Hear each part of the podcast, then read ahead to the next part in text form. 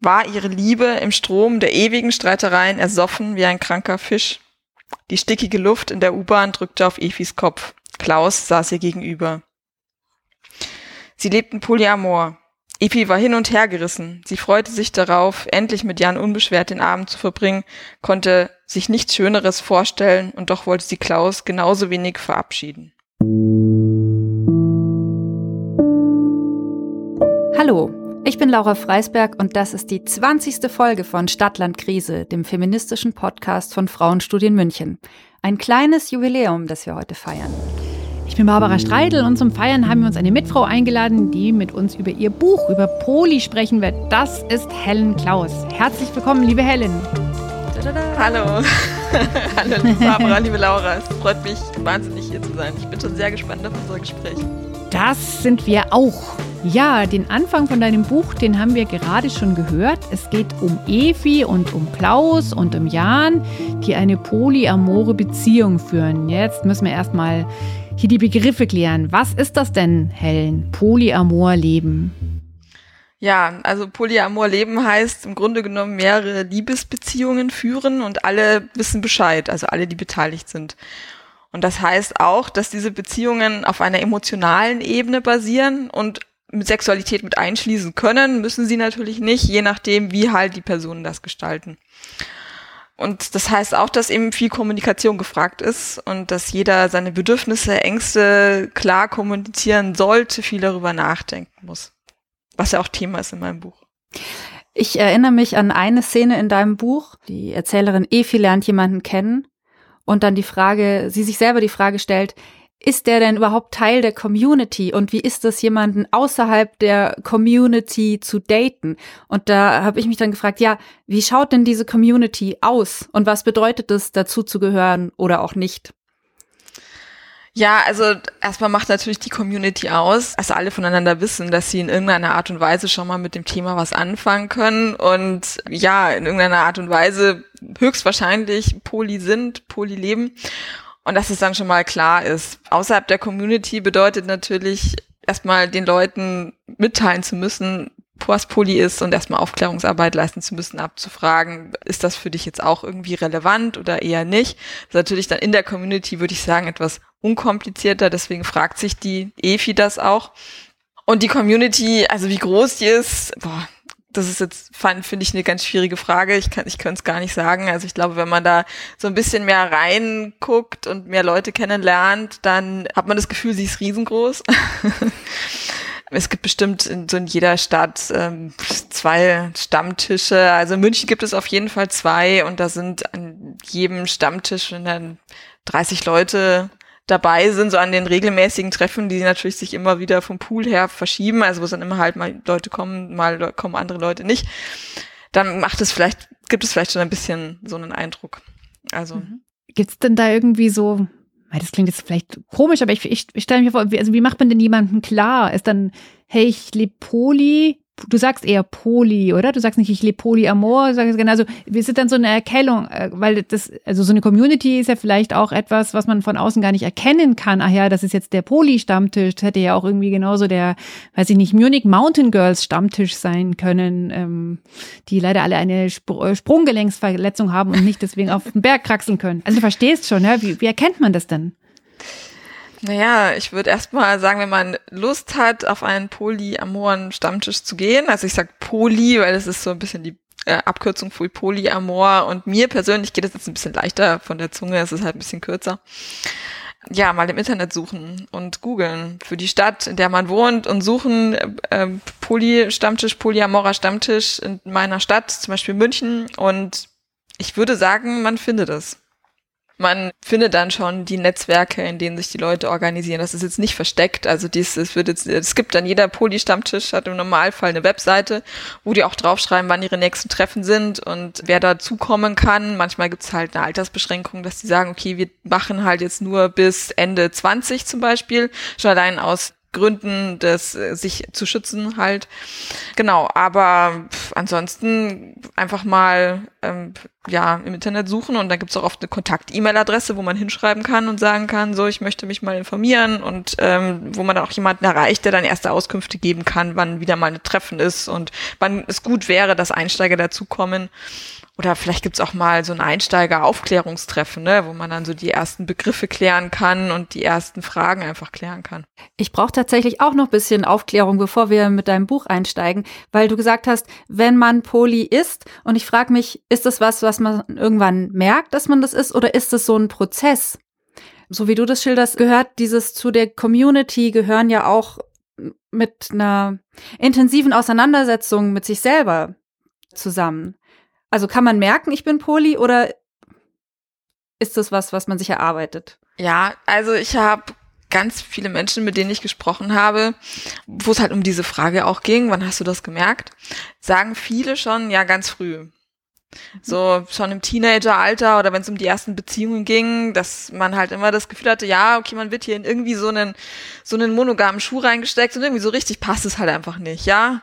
Also so einfach so dieses so, so ein ganz frühes Bewusstwerden. Klar, es gibt auch Leute, die dann später drauf kommen, die dann erst durch diese Gelegenheit, dass es oder durch dieses Wissen, dass es das überhaupt gibt, zu dem Thema kommen. Aber auch von denen sagen viele, ja, damit haben sie eigentlich was gefunden, was irgendwie eine Lücke füllt. Also, mhm. wo sie schon immer wussten, ja, das mit dem, so dieses monogame Ding, das hat irgendwie nicht so richtig gepasst, aber sie wussten nicht, warum es nicht so richtig passt oder was irgendwie da einfach nicht so, warum sie sich da nicht so richtig haben verorten können in diesem, in diesem Beziehungskonstrukt. Und dann kommt dieses Thema daher und das ist dann wie so eine, wie so eine Erleuchtung fast schon, dass dann die Leute sagen, toll, jetzt, das ist eigentlich das, wonach ich schon ewig gesucht habe.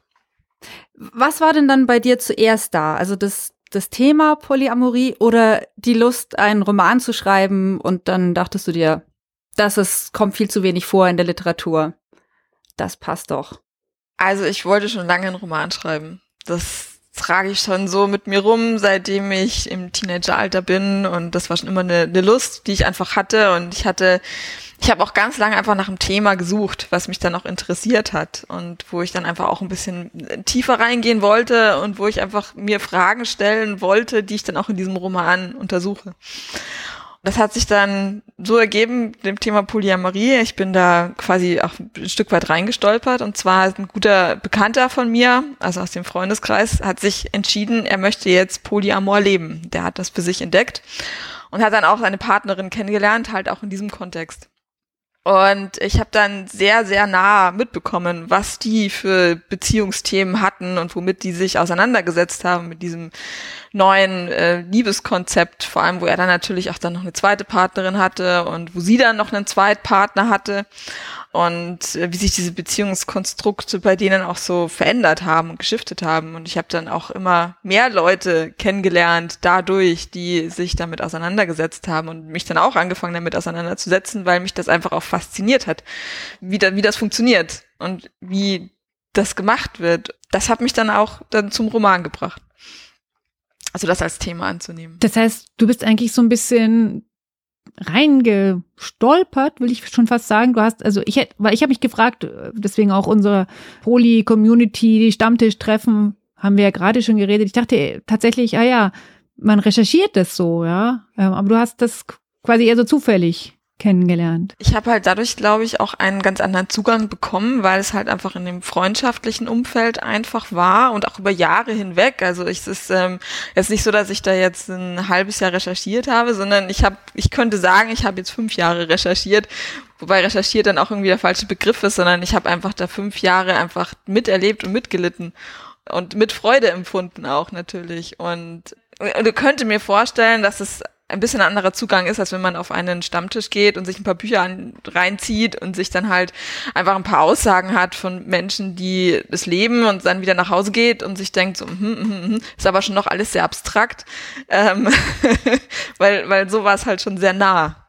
Na, absolut ist das was ganz anderes, vor allem, weil ich ja davon ausgehe, dass du halt die Freundschaft zu dem Bekannten oder Freund, von dem du jetzt gerade gesprochen hast, du konntest ja dann auch sehen, wie sich das verändert hat und vielleicht auch, was das mit dir selbst macht. Also das ist natürlich was ganz anderes, als da einmal auf so einem Stammtisch abzuhängen. Hat's denn was mit dir auch gemacht? Also hast du das Thema darüber dann nochmal neu entdeckt oder überhaupt erst entdeckt? Ich habe das Thema darüber erstmal überhaupt entdeckt, so und fand es halt einfach sehr spannend, weil ich einfach zwischenmenschliche Beziehungen an sich schon sehr spannend finde und weil das natürlich eine ganz ganz besondere Art ist, zwischenmenschliche Beziehungen zu leben, die mir vorher, ich hab, bin ja auch in dieser, in dieser Gesellschaft aufgewachsen, die halt sehr monogam ist.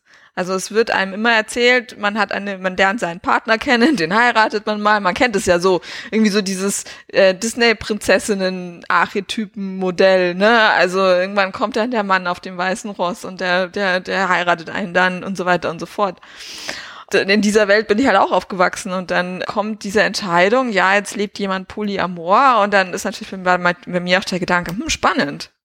Hm. Was, was, was ist das? Was bedeutet das überhaupt? Und je tiefer ich eingestiegen bin, desto mehr habe ich gemerkt, dass es wie, was für ein wahnsinnig vielschichtiges, komplexes Thema das auch ist, weil natürlich von welcher, je, von welcher Warte das betrachtet wird, also von welcher Perspektive aus dieses Thema dann in dieses Thema reingegangen wird, er, er hat natürlich ganz unterschiedliche Komplexitätsgrade auch dann. Mhm. Es ist ja auch ein ähm, feministisches Thema insofern, als dass es eben genau diese Vorstellung von, es gibt den einen Menschen, den musst du finden und mit dem passt dann für immer, sehr in Frage stellt. Und was mir an dem Konzept gut gefällt, ist, dass es eben auch so den Druck rausnimmt mit dem Perfektionismus. Also ich kann mich erinnern, bevor ich gedacht habe, ich habe jetzt den Menschen fürs Leben gefunden, also im Moment glaube ich das, da hatte ich ja auch Beziehungen und habe aber oft mich geschämt, weil ich gedacht habe, und warum ist es, bin ich nicht so hundertprozentig überzeugt? Also es war so dieses, ähm, du musst es irgendwie hinkriegen, den einen Menschen zu haben. Und da habe ich mir schon auch oft gedacht, das ist halt eine gewisse Illusion, die uns auch verkauft wird von der Romantik. Jetzt wollen wir doch ganz kurz noch bei der feministischen Debatte bleiben. Mhm wenn es dir recht ist, Helen. Und danach wollen wir aber noch ein bisschen inhaltlich über das Buch reden. Ich erinnere mich, vor ein paar Jahren hat die äh, Professorin Paula Irene Willer äh, in der Evangelischen Akademie in Tutzing einen Vortrag gehalten. Da ging es auch auf einer feministischen Tagung um Utopien. Und sie hat eben halt auch damals ich weiß gar nicht, also ein paar Jahre ist es her, ähm, dann Vortrag gehalten und ich habe das Thema auch da so richtig gehend auch als ja, heißes Eisen eigentlich kennengelernt, eben auch in der feministischen Debatte, weil es ja die Möglichkeit ist, eben Rollenbilder, Zuschreibungen loszuwerden. Also es ist schon so eine Befreiung, eigentlich ähnlich das, was du gerade gesagt hast, Laura. Eben nicht mehr dieses Warten auf den Märchenprinz. Wie hast du es gesagt, Helen, mit dem schönen weißen Ross kommt er an und natürlich heiratet er mich, nicht etwa ich heirate ihn. Ähm, und dass es wichtig ist, auch über andere Formen von Liebe und Zusammenleben nachzudenken. Also klar, Paula Irene Willer hat es dann als Professorin ähm, für Gender Studies dann auch soziologisch und von der Forschung her angeschaut, aber ich fand es schon sehr erhellend. Aha, es gibt eben halt auch andere Möglichkeiten. Ähm, welche heißen Eisen, welche Diskussionspunkte, welche Debatten hast du denn da noch mitgekriegt? Also zuerst mal sind viele, viele Frauen, die sich für so für ein polyamores Leben dann auch interessieren oder dafür entscheiden, auch äh, feministisch eingestellt. Also ich habe schon festgestellt, dass viele der Frauen also erst auch sehr aufgeklärt an ihre Sexualität herangehen und sich sehr viele Gedanken darüber machen, wie sie, wie möchten sie leben, wie möchten ihre, wie möchten sie ihr, ihr Leben führen, dann auch. Ich finde, es passt auch ganz gut, weil es halt irgendwie so eine ja, weil es halt einfach, wie ich schon vorher so gesagt habe, es ist halt nicht der monogame Schuh, der halt vielleicht nicht passt, sondern es ist so eine Selbsterkenntnis, wie Laura auch schon gesagt hat. Es ist so ein, so eine, so eine Befreiung dann irgendwo auch, zu sagen, okay, ich muss diesen monogamen Schuh nicht anziehen oder ich kann für mich auch erkennen, okay, vielleicht passt mir das jetzt auch nicht, dieses ähm, patriarchal gebildete, man, man braucht die Ehe, damit man vererben kann und die Ehefrau muss treu sein und der Mann darf, das ist vielleicht eher okay, wenn der dann vielleicht fremd geht, weil dann, pff, ja, weil es auf die, auf die Erbfolge ja drauf ankommt. Und gerade das dann abzulegen, habe ich als sehr großen Befreiungsschlag empfunden, auch für diese Frauen, dass sie dann sagen, ich kann mir das jetzt aussuchen, wie ich das möchte und ich kann mir auch zum Beispiel jetzt noch ähm, zwei Partner holen, mit denen ich halt dann wieder individuell meine Beziehung verhandle und habe dann nicht auch nicht so diesen einen Partner, der dann unbedingt der Prinz sein muss oder der Prinz ist. Also das ist natürlich dann auch schon eher realistisch gedacht. Und ich sehe es dann auch ein wenig so, dass wenn man in einer polyamoren Beziehung lebt, eben auch dieses ein, sich ein Stück Freiheitsrecht herausnimmt, also auch unter dem Stichpunkt der Performance so ein bisschen, weil das ist ja etwas, in unserer aktuellen Gesellschaft ist es ja so, dass gerade so ein Dreier-Lebensmodell oder Vierer-Lebensmodell ähm, rechtlich erschwert ist. Ne? Also mhm. wir haben einfach, wir können ja nicht zwei Menschen heiraten, das funktioniert ja nicht. Oder auch bei eingetragenen Lebenspartnerschaften oder wenn es um, wenn jemand im Krankenhaus liegt, wer sich darum dann irgendwie eine, eine Vollmacht haben kann, darüber zu entscheiden, das kann dann immer nur eine Person sein. Polykyle, also so diese Beziehungskonstellationen in polyamoren Beziehungen heißen ja dann Polykyle machen ja genau das Gegenteil. Also die früh üben ja sozusagen ein Freiheitsrecht aus, was äh, von der Gesellschaft noch gar nicht übertragen wurde. Mhm. Also es ist eine, ja, wie soll ich sagen, ein, ein, ein gelebter, ach, ein bisschen ein gelebter Protest vielleicht dann. Aber ich möchte es auch nicht jetzt zu stark politisieren. Ich, ich möchte nur etwas ganz kurz hinzufügen, einfach um so äh, eine feministische Seele schreit hier. Also es gibt ja ein, durchaus auch einen Grund, warum zum Beispiel auch in der feministischen Debatte Polygamie, also eine Ehe mit verschiedenen Personen in Deutschland eher nicht gut gefunden wird. Und das ist der Grund, weil es häufig dann ein Mann ist, der mehrere Frauen hat. Und das ist ja nicht das, was das Polykyl meint. Habe ich dich Nein. da richtig verstanden? Genau. Deswegen vielleicht hier nochmal die Herausstellung. Wir rufen jetzt nicht wieder auf der Mann mit den vielen Frauen. Also keine Haremsgeschichte hier. Nein, nein, nein, nein, nein, nein, absolut nicht. Es geht hier nicht darum, dass jetzt ein Mann mehrere Frauen hat, ähm, sondern es geht darum, dass eine Frau zum Beispiel mit einer Frau und einem Mann noch zusammen sein kann. Oder ich möchte es auch gar nicht so auf dieses, auf diese Gender-Themen äh, jetzt da fokussieren. Einfach, dass eine, eine Person halt mit zwei anderen Personen, egal welchen Geschlechtsteil, einfach zusammen sein kann und egal welche Identifizierung diese Personen halt dann auch sich ähm, zurechnen. Das ist halt, äh, in dem Sinne ist es halt total offen. Ne? Also natürlich gibt es die Konstellation Mann und zwei Frauen, aber es gibt auch die Konstellation Frau, Männer, ein, ein Mann und eine nicht-binäre Person. Also es ist ja da alles total offen. Dann reden wir doch mal über das Polykyl in deinem Roman. Wir haben Efi und Klaus, von denen wir am Anfang kurz gehört haben, die in der U-Bahn sitzen und sich verabschieden werden. Efi hat noch Jan, als äh, Partner und der hat wiederum noch eine andere Partnerin, Lore. Und das Komplizierte oder sagen wir mal die Herausforderung ist, dass die auch noch alle in einer WG leben und dass da auch noch weitere Menschen in dieses Beziehungsgeflecht ähm, hereinkamen. Und ich würde sagen, es ist ein, ein Roman, der jetzt äh, definitiv nicht nur die Werbetrommel rührt für dieses Arrangement, weil sehr bald klar wird, dass es in diesem be freien Beziehungsgeflecht eben doch Hierarchien gibt. Also ich habe sehr mit Efi mitgelitten, die halt ähm, sich auf Jan freut und der dann doch immer wieder Lore, seine andere Partnerin, an die erste Stelle steht. Und da dachte mir, ist ganz schön viel Schmerz, den die Efi da auch aushalten muss. Und sie möchte den immer verhandeln oder das mit den anderen besprechen und die lassen sie zum Teil ja auch auflaufen. Also große emotionale Herausforderungen. Ja, ähm, definitiv. Also wie gesagt, es gibt halt verschiedene, es gibt, es ist, es ist, ähm, es ist ein, können sehr vielschichtige Konflikte in diesem, in dieser Art von Beziehung auflaufen.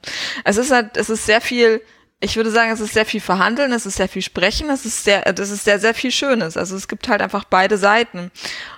Ich denke, dass auch viel von diesen Konflikten eben auch aus unserer monogamen Vorprägung halt auch kommt weil ähm, gerade da Erwartungen ja auch dranhängen und ähm, Erlebnisse und so weiter, gerade wenn es um das Thema halt Eifersucht geht, was dann auch mit rein spielen kann.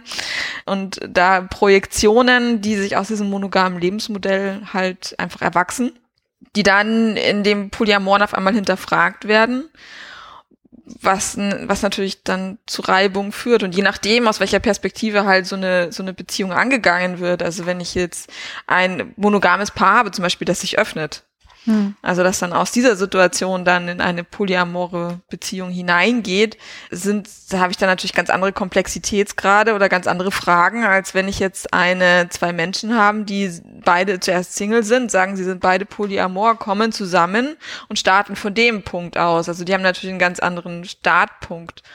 Und natürlich, das ist auch sehr individuell, ne? Also so mhm. wie halt die Einzelpersonen da einfach ticken und mit welchem Päckchen sie da, sag ich mal, schon reingehen, ob was da schon in der in, in, im Vorfeld mal passiert ist bei denen. Also das ist das ist das ist so, das ist so individuell und das ist so viel, so viele Themen, die da sein können und andererseits natürlich auch wieder sehr, sehr, sehr viel Schönes, was daraus erwachsen kann und was sich dann die Menschen daraus wieder dann halt einfach ziehen können. Also, ja.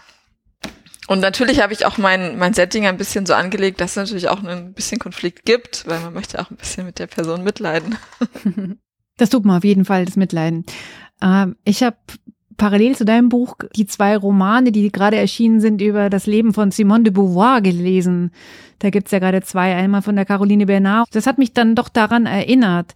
Also weil ja zwischen Simone de Beauvoir und Jean-Paul Sartre auch diese notwendige Liebe war, die dann auch gar nicht mehr so viel mit einer sexuellen Liebe, aber doch mit einem Zugehörigkeitsgefühl ausgelebt worden ist. Und beide aber halt auch romantische und sexuelle Beziehungen zu anderen Menschen ähm, betrieben haben, will ich jetzt schon was sagen. Und da gab es natürlich dann doch auch eben von der gerade beschriebenen Hierarchie ausgehend immer wieder Schwierigkeiten. Ah. Das ist dann so eine individuelle Frage, das muss dann jeder in seiner, in dieser, in dem Polykül, wo die Person halt gerade ist, muss das dann für sich immer wieder neu verhandelt, immer wieder neue Grenzen gesetzt werden. Es ist halt ähm, immer, ich, ich würde sagen, es ist eine konstante Entwicklung oft. Mhm. Du hast ja am Anfang erwähnt, äh, Polyamor muss nicht äh, die sexuelle Ebene mit einschließen und ähm, ohne jetzt zu viel spoilern zu wollen, finde ich, ist eine sehr spannende Beziehung in diesem polyamoren Geflecht eben die Beziehung zwischen Efi und Lore, die nämlich nicht nur beide Partnerinnen von Jan sind, sondern die auch noch befreundet sind. Und das ist eigentlich so die größte Herausforderung und vielleicht auch das größte Entwicklungspotenzial? Weiß es nicht, aber das fand ich sehr spannend, dass es, dass der Fokus dann eigentlich auf die beiden gerichtet wird. Ja, weil, ähm, also ja, klar, ich finde auch Lore und Efi sind auch ganz, äh, ganz spannende Konstellationen. Wie du gerade gesagt hast, weil sie befreundet sind, weil sie jetzt so eine ganz, weil sie auch so eine ganz, ganz tiefe Freundschaft einfach verbindet. Über dieses Polyamore hinweg, was die Efi ja immer sehr, sehr schätzt. Also sie möchte das ja auch sehr, sehr bewahren auch und äh, ihr ist da sehr, sehr, sehr viel daran gelegen. Ich hätte noch eine kritische Nachfrage, die, ähm, die ich mir gestellt habe, ähm, einfach auch wenn ich gucke, wie sich bei mir Beziehungen entwickelt haben. Ich kenne schon dieses auch ich nenne es jetzt negativ, diese Ausflüchte. Also ich merke in meiner Beziehung, ich habe jetzt nicht den einen Menschen, der alles erfüllt. Ähm, dann schaue ich mal, ob ich jemanden finde, mit dem ich halt gut ausgehen kann oder mit dem ich halt gut, ne, der eben oder der was anderes in mir sieht, was wiederum für mich sehr bereichernd ist. Ich merke aber auch, wenn ich ähm, nicht so voll in der Beziehung drinstehe, komme ich vielleicht auch gar nicht so an diesen, wie soll ich sagen, intensiv auch schmerzhaften Punkt, wo ich mich dem anderen so zeige oder wo ich meine verletzliche Seite so zeige. Und ich frage mich, ob, wenn ich mir jetzt vorstellen würde, ich würde Polyamor leben, dann würde ich, glaube ich, ähm, viel mehr vor Sachen weglaufen, weil ich immer weiß, es gibt ja noch den oder die anderen. Was kannst, kannst du dazu sagen? Passiert das trotzdem in einer polyamoren Beziehung oder ja, geht man dann vielleicht nicht so sehr in die schmerzhafte Auseinandersetzung? Weil, also das ist meine Erfahrung, Menschen, die nah an einen rankommen, die triggern halt vielleicht irgendwelche Verletzungen und das ist dann immer die Frage, ob man das dann aushält oder ob man sagt, nee, geh mal wieder auf Distanz. Ja, ich meine, das hast du natürlich in polyamoren Beziehungen auch. Und eigentlich der, also die, die Grundprämisse ist ja, emotionale Beziehungen oder auf emotionaler Ebene Beziehungen zu führen. Die sind dann nicht jetzt weniger intensiv, als wenn man jetzt in einer monogamen äh, Beziehung steckt, sondern ich würde sagen, vielleicht sogar intensiv wäre, weil man ja durch den Kontakt mit anderen Personen dann eher noch dazu aufgefordert ist oder selber in sich, mit sich in der Verantwortung steht, eben zu sagen, wo sind meine Grenzen? Also was man vielleicht in einer monogamen Beziehung gar nicht so stark hinterfragen müsste, wie jetzt in einer polyamoren Beziehung. Und natürlich, das schwappt, es ist, ist, ist, natürlich auch nicht alles voneinander getrennt. Also in dem Ende, wenn jetzt in, dem, in der einen Beziehung etwas passiert, kommt es, kann, kommt es natürlich vielleicht in die andere Beziehung mit rüber, aber man trägt es emotional mit. Mhm. Und von meiner Erfahrung ist es so, dass jetzt ähm, polyamore Paare sich jetzt nicht voneinander stärker entfernen, sondern halt auch sehr stark aneinander gebunden sind und dann auch zum Beispiel, wenn es halt mal wirklich ganz stark knirscht, auch mal zum Paarpsychologen gehen und sich dann dort beraten lassen, wenn sie dann ganz, ganz äh, tiefgehende Probleme haben. Also es ist jetzt nicht so, dass dann die Leute, dass, dass, dass die dann einfach wechseln und sagen, oh, mit dem klappt's nicht, ich gehe zum nächsten, mit dem klappt's auch nicht, ich gehe zum nächsten und so weiter und so fort, sondern dass man dann gerade durch diese ganz starke, intensive Auseinandersetzung in, mit sich selbst, mit der anderen Person oder mit den anderen Personen um sich herum auch in eine ganz intensive Auseinandersetzung mit dem Partner halt kommt oder halt ähm, eine, eine tiefe Verbindung spürt und auch sich tief mit diesen emotionalen Ebenen auseinandersetzt. Mhm. Ja, ich glaube, das ist wichtig, dass du das nochmal so erklärst, weil ich hätte jetzt, ja, oder das ist vielleicht verlockend zu denken, das ist alles so ein bisschen oberflächlicher und, ähm, wie soll ich sagen, konsumistischer, schnellliebiger. Plus, man muss sich mit der Eifersucht auseinandersetzen. Also, ich glaube, den Gedanken hat jeder, aber dass das eigentlich Menschen sind, die quasi mehr Beziehungsarbeit machen und machen wollen, das denkt man vielleicht nicht als erstes. Weiß ich nicht. Ja, ich kann den, ich kann, ich kann den Gedanken schon irgendwie nachvollziehen, aber genau, nach meiner Erfahrung ist es halt wirklich, wird sehr, sehr viel Energie, sehr viel Liebe, sehr viel da reingesteckt, auch diese Beziehungen dann zu halten, die äh, bestehen und die dann auch weiterzuentwickeln und weiter an den Beziehungen zu wachsen und mit den Beziehungen zu wachsen. Und mit dem Partner zu wachsen. Hm. Ich will noch eine ganz wichtige Frage stellen. Jetzt haben wir ja schon festgestellt, dass die Beziehungen eigentlich noch viel engagierter gelebt werden, vor allem als man es vielleicht ähm, von außen auf den ersten Blick äh, denken würde. Wie ist das denn in Sachen Care? Also jetzt natürlich Kinder, aber auch sowas wie pflegebedürftige Schwiegermütter oder sowas. Die gibt's natürlich doch, vermute ich mal, in polyamoren Beziehungen auch. Gibt es da Überlegungen auch in der Poly-Community? Also wir haben ja, das hattest du vorhin, Helen, ja schon ange, angekündigt oder angemerkt, dass äh, die rechtliche Situation da ganz hinten ist. Da braucht man gar nicht reden. Es gibt keine ähm, Kinder, die drei oder vier Eltern haben. Dieser ganze Kram, das ist ja alles noch sehr einem ganz anderen Familien- oder Zusammenlebenmodell geschuldet. Also das müssen wir jetzt nicht sezieren. Aber gibt es denn da vielleicht auch Utopien oder Überlegungen, wie Stichwort Care das gemacht wird oder gemacht werden könnte?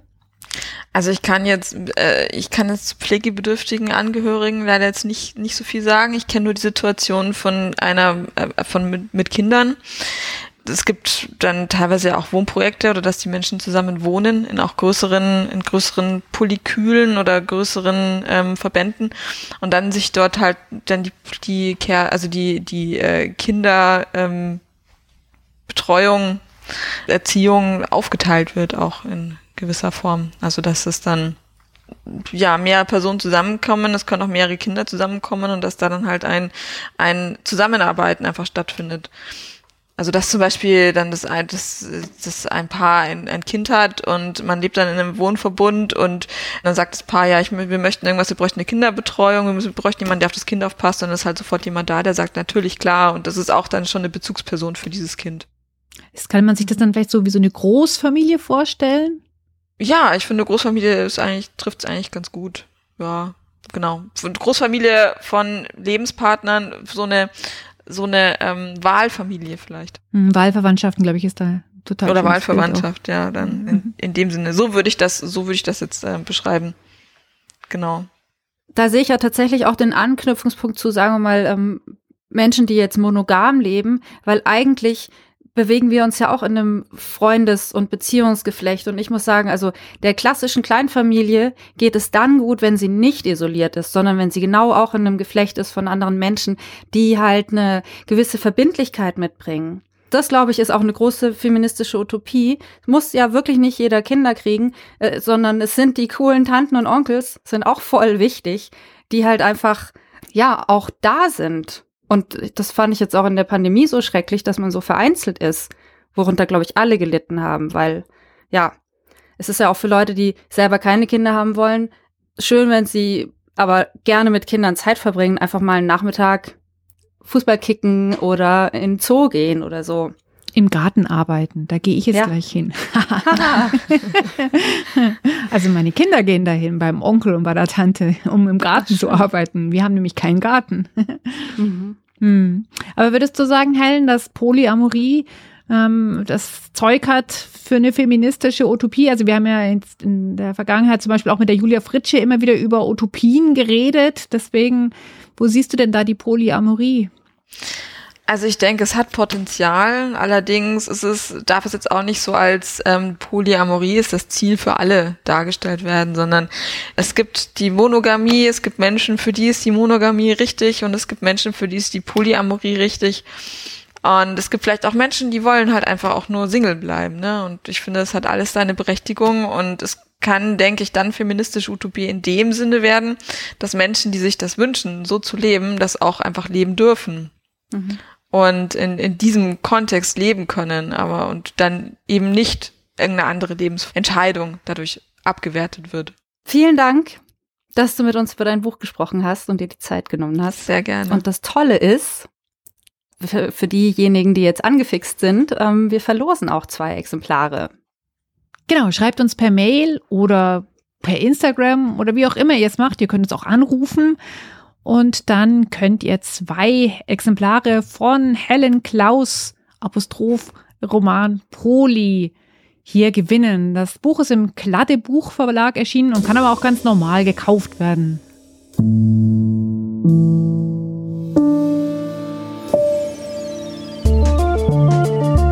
Das war's in dieser Episode zum Thema Polyamorie. Wenn ihr Lust habt, uns und unseren Podcast und unseren Verein Frauenschule München zu unterstützen, könnt ihr das sehr gerne machen. Alle Sorten von Spendenmöglichkeiten findet ihr auf der Website www.frauenstudien-muenchen.de unter dem Stichwort unterstützen. Und Feedback zu dieser Folge oder einer anderen ähm, Kommentare, Themenvorschläge, Wünsche immer gerne an uns per Mail oder Instagram ähm, an frauenstudien-münchen.de. Das war's für diese Woche. Tschüss. Danke, dass du da warst, Helen. ja, es war wunderbar. Tschüss. Ciao.